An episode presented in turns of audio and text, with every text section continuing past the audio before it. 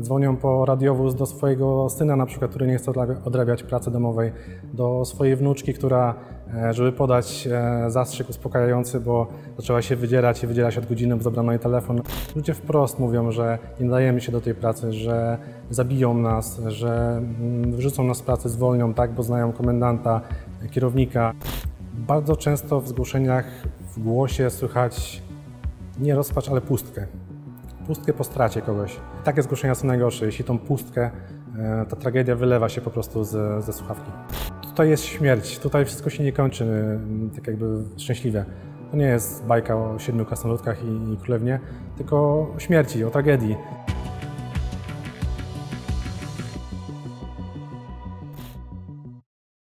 Od pięciu lat pracujesz odbierając telefony od osób, które dzwonią na 112. Pomagasz ludziom. E, mogłoby się wydawać, że to wspaniała, dająca wiele satysfakcji praca. Czy tak jest? Jest tutaj troszkę satysfakcji, natomiast to wszystko przeplata się z ogromną ilością gruźb, wyzwisk, niezrozumienia przede wszystkim ze strony e, zarówno osoby zgłaszającej, która potrzebuje pomocy, e, jak i od strony tak jakby wyższych stanowisk, które, które nami rządzą w cudzysłowie.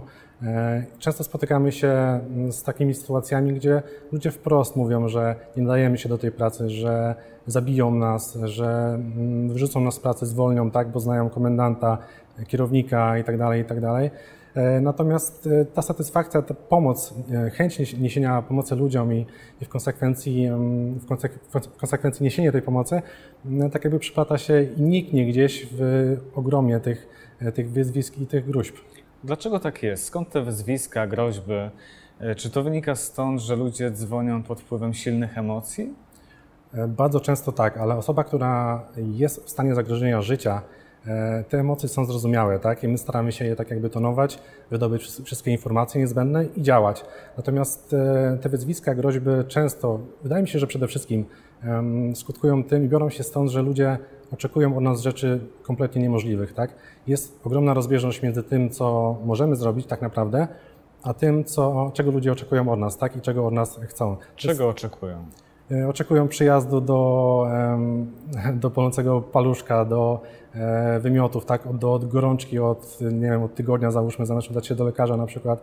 E, dzwonią po radiowóz do swojego syna na przykład, który nie chce odrabiać pracy domowej, do swojej wnuczki, która żeby podać e, zastrzyk uspokajający, bo zaczęła się wydzierać i wydzierać od godziny, bo zabrano jej telefon na przykład. I całkiem poważnie takie sytuacje e, zgłaszając. Dzwoniła pani na przykład, która, której przeszkadzało wywieszone pranie na balkonie, bielizna konkretnie, która się suszyła. Stwierdziła, że to razi jej dzieci, które biegają po podwórku i, i ma policja przyjechać i po prostu ukarać tę osobę, która to pranie wywiesiła. Dzwonią bardzo często o kod PIN i też potrafią przy odmowie po prostu się wzburzyć dosyć mocno. Kod PIN? O co chodzi? To dotyczy głównie starszych ludzi tak naprawdę. Jeśli e, nie potrafią sobie przypomnieć kodu PIN, e, wpisują go załóżmy nawet dwa albo trzy razy czasami, telefon się blokuje. Jedyną opcją, jaką wtedy pojawia się na telefonie jest połączenie alarmowe, tak? Wybieranie połączenia alarmowego i tylko tam mogą się dodzwonić wpisując e, błędnie kod PIN, bądź nie mogą sobie tego przypomnieć po prostu, tak? Wybierają ten połączenie, to połączenie ramowe z myślą, że dodzwonią się do swojego operatora bądź do jakiegoś centrum technicznego e, i tam ten kod PIN zostanie im tak jakby mm, przypomniany. Natomiast połączenie alarmowe wybierając połączenia alarmowe na telefonie, dozwaniają się właśnie do nas, e, do Centrum Powiadamiania Ratunkowego. No i, I co im odpowiadasz w takiej sytuacji? No właśnie przy okazji tego, że to są, słychać po głosie, tak, że to jest osoba starsza, e, nie do końca może po prostu znać się na telefonach, bo są naprawdę osoby starsze, staramy się pomagać, tak, staramy się tłumaczyć, żeby, żeby udał się do swojego operatora sieci albo, co jest najprostszą drogą w tym przypadku, poprosił o pomoc swoją córkę, tak, kogoś tam z rodziny, żeby, żeby pomóc z tym telefonem. Natomiast często dzwonią też ludzie młodzi, którzy nie wiedzą też, e, że, że, że tak jakby e, źle wpisując kod PIN, tak, dzwoni się do nas.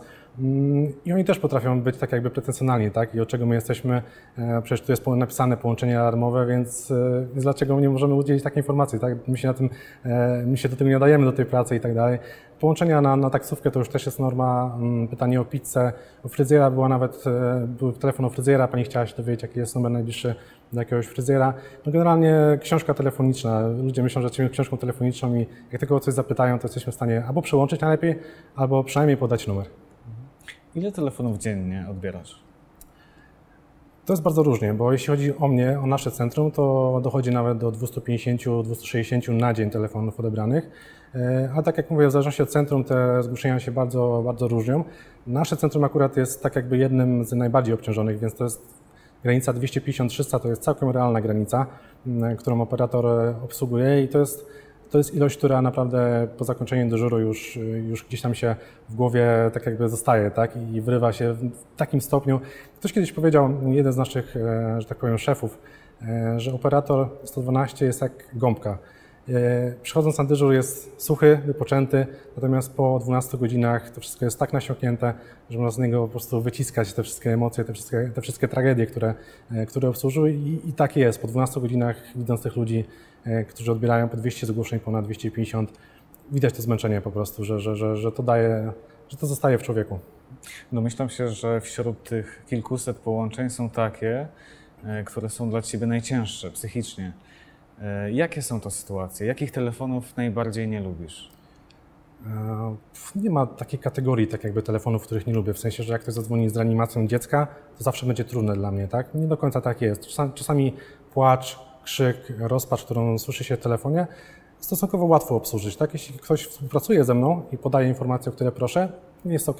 Potem po prostu włączam się w tryb online tak, i przyjmuję następne zgłoszenie, jest ok. Natomiast bardzo często ciężko to będzie zrozumieć, wydaje mi się, osobom, które nigdy nie pracowały na telefonie, nie tylko w, tak jakby w centrum naszym, ale w ogóle e, zawodowo nie odbierały telefonów, nie rozmawiały przez telefon z ludźmi, ale bardzo często w zgłoszeniach w głosie słychać nie rozpacz, ale pustkę. Pustkę po stracie kogoś. E, I tego się nie da wytłumaczyć. Nie, nie wytłumaczę ci, jak, jak ten głos brzmi. On jest po prostu pusty. Nie ma w nim nic. Jedno takie zgłoszenie właśnie e, bardzo charakterystyczne przyjąłem, gdzie, gdzie ta pustka była aż do bólu, aż, aż, aż dreszcze mi przeszło, jak to, to obsługiwałem. Co to była za sytuacja? Mm, to była sytuacja, w której to był też zbieg okoliczności trochę, bo każde zgłoszenie tak jakby wpada randomowo do operatora. Nie mam wpływu na to, które zgłoszenie wpadnie do mnie. E, I odebrałem zgłoszenie o pożarze, pożarze domku jednorodzinnego. E, obsłużyłem to tak jakby jak każdy inny, tak? E, tam doszło do tragedii. Spłonęła, spłonęła kobieta z dzieckiem. Jedno zdołała tak jakby wynieść z tego płonącego budynku, drugie niestety razem z drugim spłonęła żywcem w środku. Ja wiedziałem, jak to się skończyło i zadzwonił do mnie potem, jakimś dziwnym zbiegiem okoliczności, akurat do mnie dzwonił facet, mm, który jechał tam na miejsce po chyba trzech godzinach czy czterech e, dowiedział się o tym i jechał na miejsce. Ten facet był? Ten facet był mężem, mężem i ojcem tego, tego dziecka, tak, które zginęło. E, on brzmiał bardzo spokojnie. Nie było, z nim, nie było w nim tak jakby rozpaczy, smutku, znaczy nie było z nim tak jakby płaczu, tak? On nie, nie szlochał do, do telefonu. E, było słychać, że prowadził wtedy samochód. Mm, był bardzo spokojny. Pytał się mnie, czy coś o tym wiem. Mm, I to był taki pierwszy, powiedzmy, poważniejszy telefon, w którym perfidnie skumałem. E, powiedziałem, że trwają tam czynności na miejscu i nie jestem w stanie powiedzieć, co tam się dzieje konkretnie, mimo że wiedziałem. E, on też wiedział i starał się tymi pytaniami, szukał odpowiedzi, szukał zaprzeczenia, tak jakby, tak jakby kryło się pod tym człowieku, powiedz, że, że to nieprawda, że ona żyje, że, że, że, że moje dziecko, że wszystko z nim jest w porządku, tak? I było słuchać taką pustkę. On nie mówił tego wprost, tak? Nie, nie wołał o pomoc, tylko powiedział, dobrze, rozumiem. I to było strasznie takie puste. To było, to było głos człowieka, który z któremu nic, jemu się nic nie stało bezpośrednio, tak, bo on był zdrowy, natomiast zawalił mu się świat i wtedy, wtedy zrozumiałem, że można w pewnym sensie zginąć, będąc przy życiu, bo to było słychać, że dla niego to był cały świat, tak, żona, e, dziecko, jedno dziecko na szczęście się uratowało, natomiast wiedziałem, że to dla niego jest ogromna tragedia i dla mnie wtedy też to była ogromna tragedia, bo, bo do dzisiaj to zgłoszenie tak jakby mam w głowie e, i często mi się przypomina, czy tego chcę, czy nie. Próbowałem się tego pozbyć tak jakby, ale, ale sam mając e, małe dziecko w domu wiedziałem, że to mogło spotkać też mnie, że ja mogłem stracić swoją dziewczynę, swoje dziecko w każdej chwili. E, nie, nie jestem w stanie sobie tego wyobrazić, co ja bym zrobił na jego miejscu. I takie zgłoszenia są najgorsze. Jeśli tą pustkę, ta tragedia wylewa się po prostu ze, ze słuchawki. Czy takich telefonów, o których pewnie będziesz pamiętał przez lata, jest więcej? Jest e, bardzo dużo takich telefonów. Przez 5 lat no, zbierało się naprawdę tego, e, tego ogromna ilość. E, o części na szczęście udało mi się zapomnieć, tak? W bardzo łatwy sposób. Staram się to robić po każdym dyżurze tak naprawdę, żeby, żeby gdzieś wymazać to, co było w pracy, żeby nie przekładać tego na życie rodzinne też. Natomiast pamiętam jeden taki telefon, po którym chyba przeszedłem pierwsze takie może ciężko powiedzieć załamanie, ale taki, taki naprawdę konkretny dół e, psychiczny. Mm, z tego względu, że tak jakby przyniosłem to właśnie do domu też. Zadzwonił do mnie mężczyzna, który został sam z dzieckiem na noc, z rocznym dzieckiem. Zadzwonił do mnie, że dziecko prawdopodobnie nie oddycha. Jest w łóżeczku, leży, ale nie oddycha, nie rusza się. Próbował, robić co mógł, no i nic z tego nie wyszło.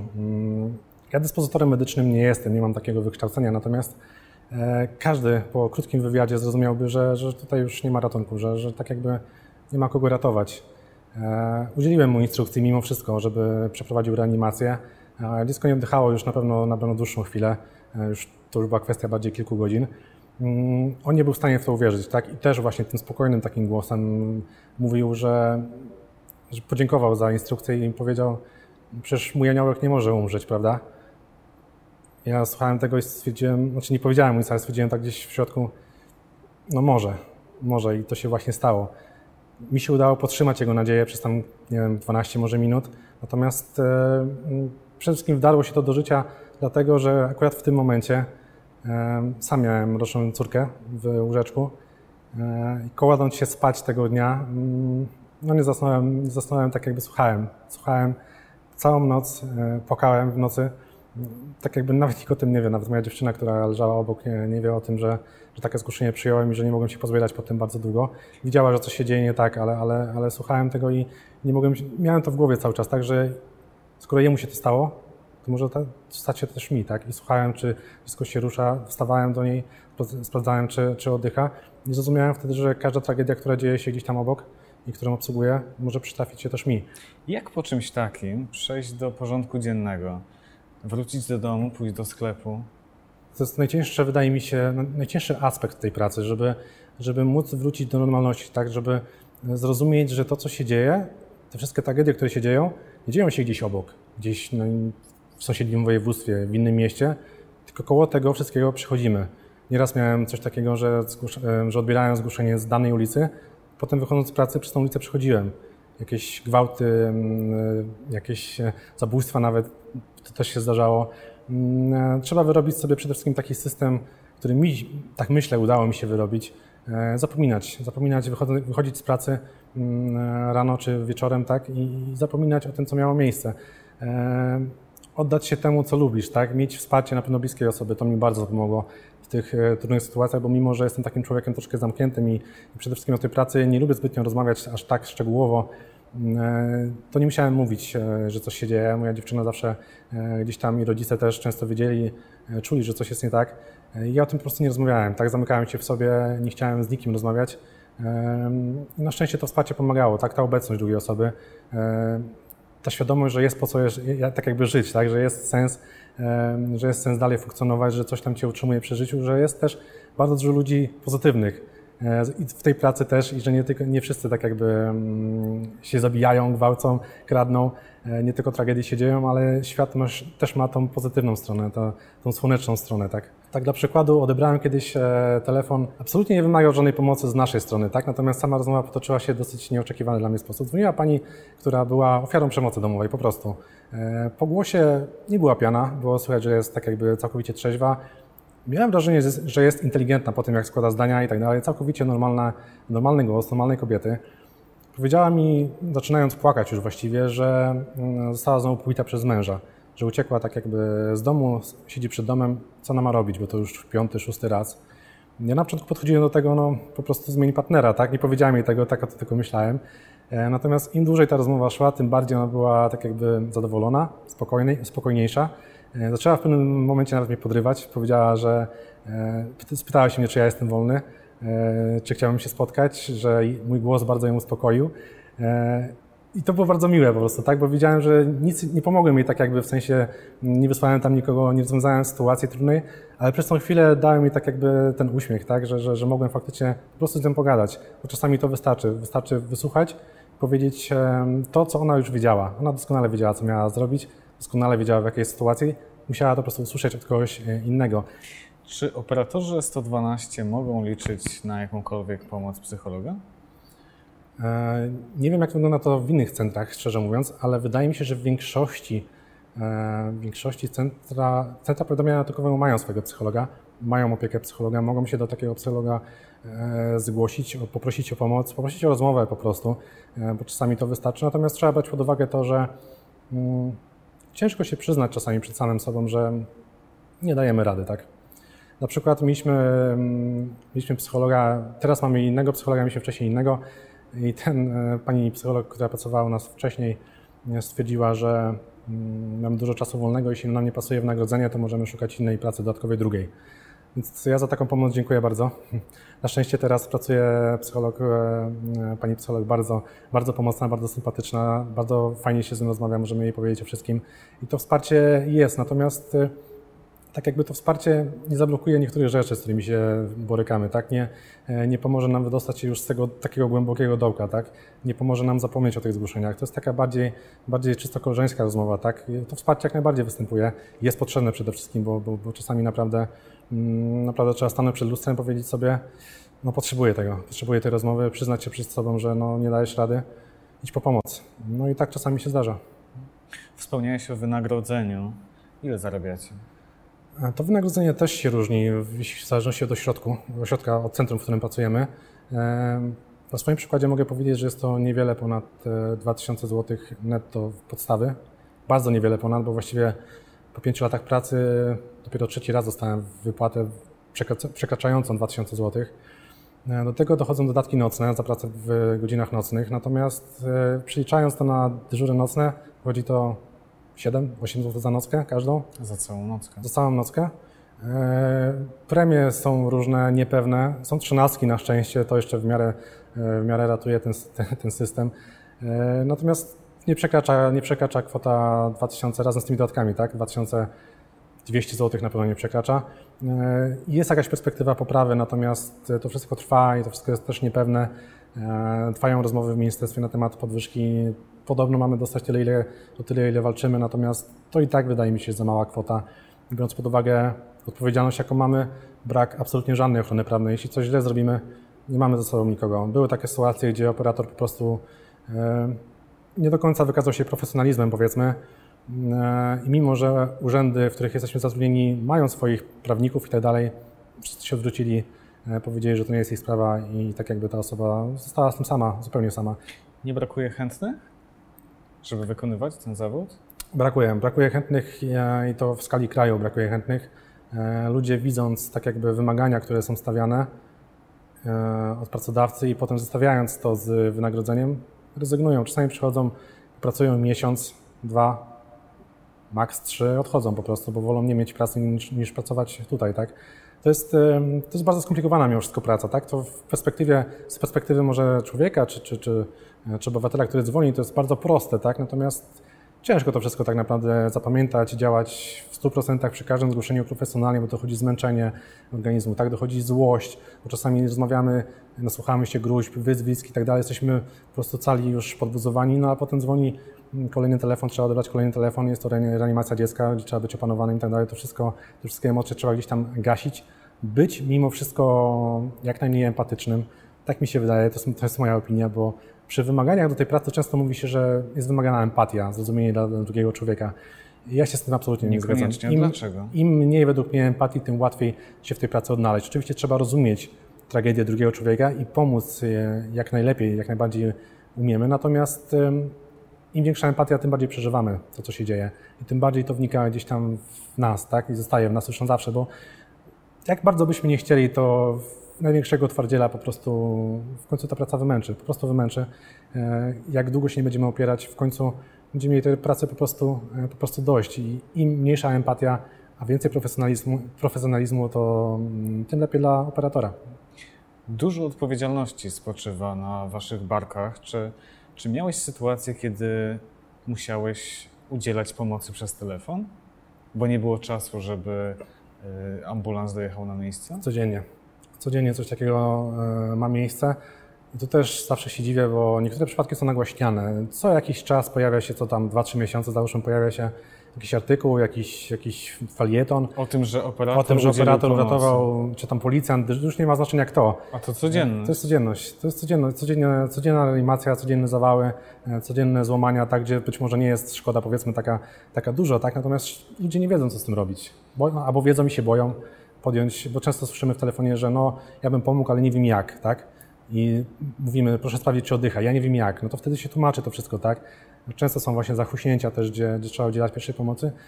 Tak wygląda praca, no my stykamy się na co dzień ze śmiercią i, i wbrew temu, co pokazuje jeden e, bardzo, wydaje mi się, szkodliwy dla nas serial, tutaj jest śmierć, tutaj wszystko się nie kończy tak jakby szczęśliwie.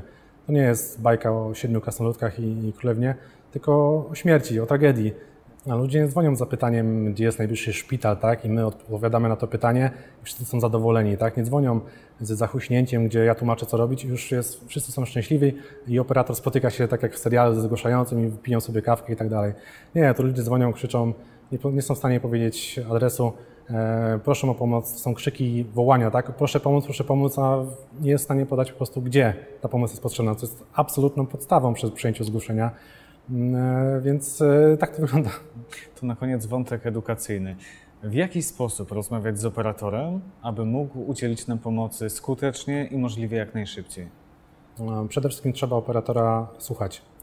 Zaufać mu, bo my jako operatorzy chcemy pomóc. Po to jesteśmy, takie, tak wygląda nasza praca. E, niesiemy tą pomoc, ale w sytuacjach tylko i wyłącznie zagrażających życiu bądź zdrowiu. Nie w błahostkach. Jeśli komuś zagraża realnie, coś się dzieje, co zagraża życiu i zdrowiu, pomożemy. Trzeba po prostu odpowiadać na nasze pytania, trzeba nam zaufać, bo często spotykamy się z tym, a po co pani to, po co pani o to pyta, po co pani to wiedzieć, to jest potrzebna pomoc, po co ty wnikasz, ja ciebie zwolnię i tak dalej. Każde pytanie jest zadawane po coś, każde pytanie ma sens, każde pytanie służy temu, żeby ta pomoc została udzielona jak najszybciej. Więc przede wszystkim trzeba słuchać, współpracować, no i wydaje mi się zaufać. Tak, tak jak mówię, każde pytanie ma sens i służy do, do tego, żeby ta pomoc była udzielona. Dziękuję Ci za rozmowę. Życzę Ci, ale też nie tylko Tobie, także sobie i pewnie nam wszystkim, e, żeby wreszcie zaczęto e, doceniać Twoją pracę, także e, w aspekcie finansowym. Chciałbym jeszcze o czymś wspomnieć, jeśli, jeśli mogę, Oczywiście. przy okazji tego, że rozmawiamy. Chciałem podziękować nie tylko operatorom, przede wszystkim operatorom, bo z nimi mam tak jakby styczność największą, ale, ale też ratownikom medycznym, policjantom, strażakom za trud, który wkładają, bo oni też nie mają lekko. Powiedziałbym nawet, że ratownicy medyczni mają wiele gorzej od nas, bo do tych wszystkich przypadków też jeżdżą. E, chciałbym im podziękować i poprosić, żeby mieli tą świadomość, e, że to, ile poświęcają tej pracy, wysiłek, nie idzie na marne, że służymy słusznej sprawie, ratujemy ludzkie życie e, i to jest najważniejsze. To, że ktoś nas nie docenia, to, że jesteśmy gdzieś tam tak jakby na uboczu czasami władz, tak, w zdaniu władz, nie świadczy o tym, że nasza praca nie jest wartościowa, tak? I na pewno nie jest wartościowa na tyle, na ile ją się wycenia, więc gorąco, gorąco dziękuję wszystkim ratownikom, wszystkim operatorom, policjantom za uratowane bezcenne ludzkie życie. Mogę się tylko do tego przyłączyć. Dziękujemy Wam za Waszą pracę, a Tobie dziękuję za spotkanie i za rozmowę.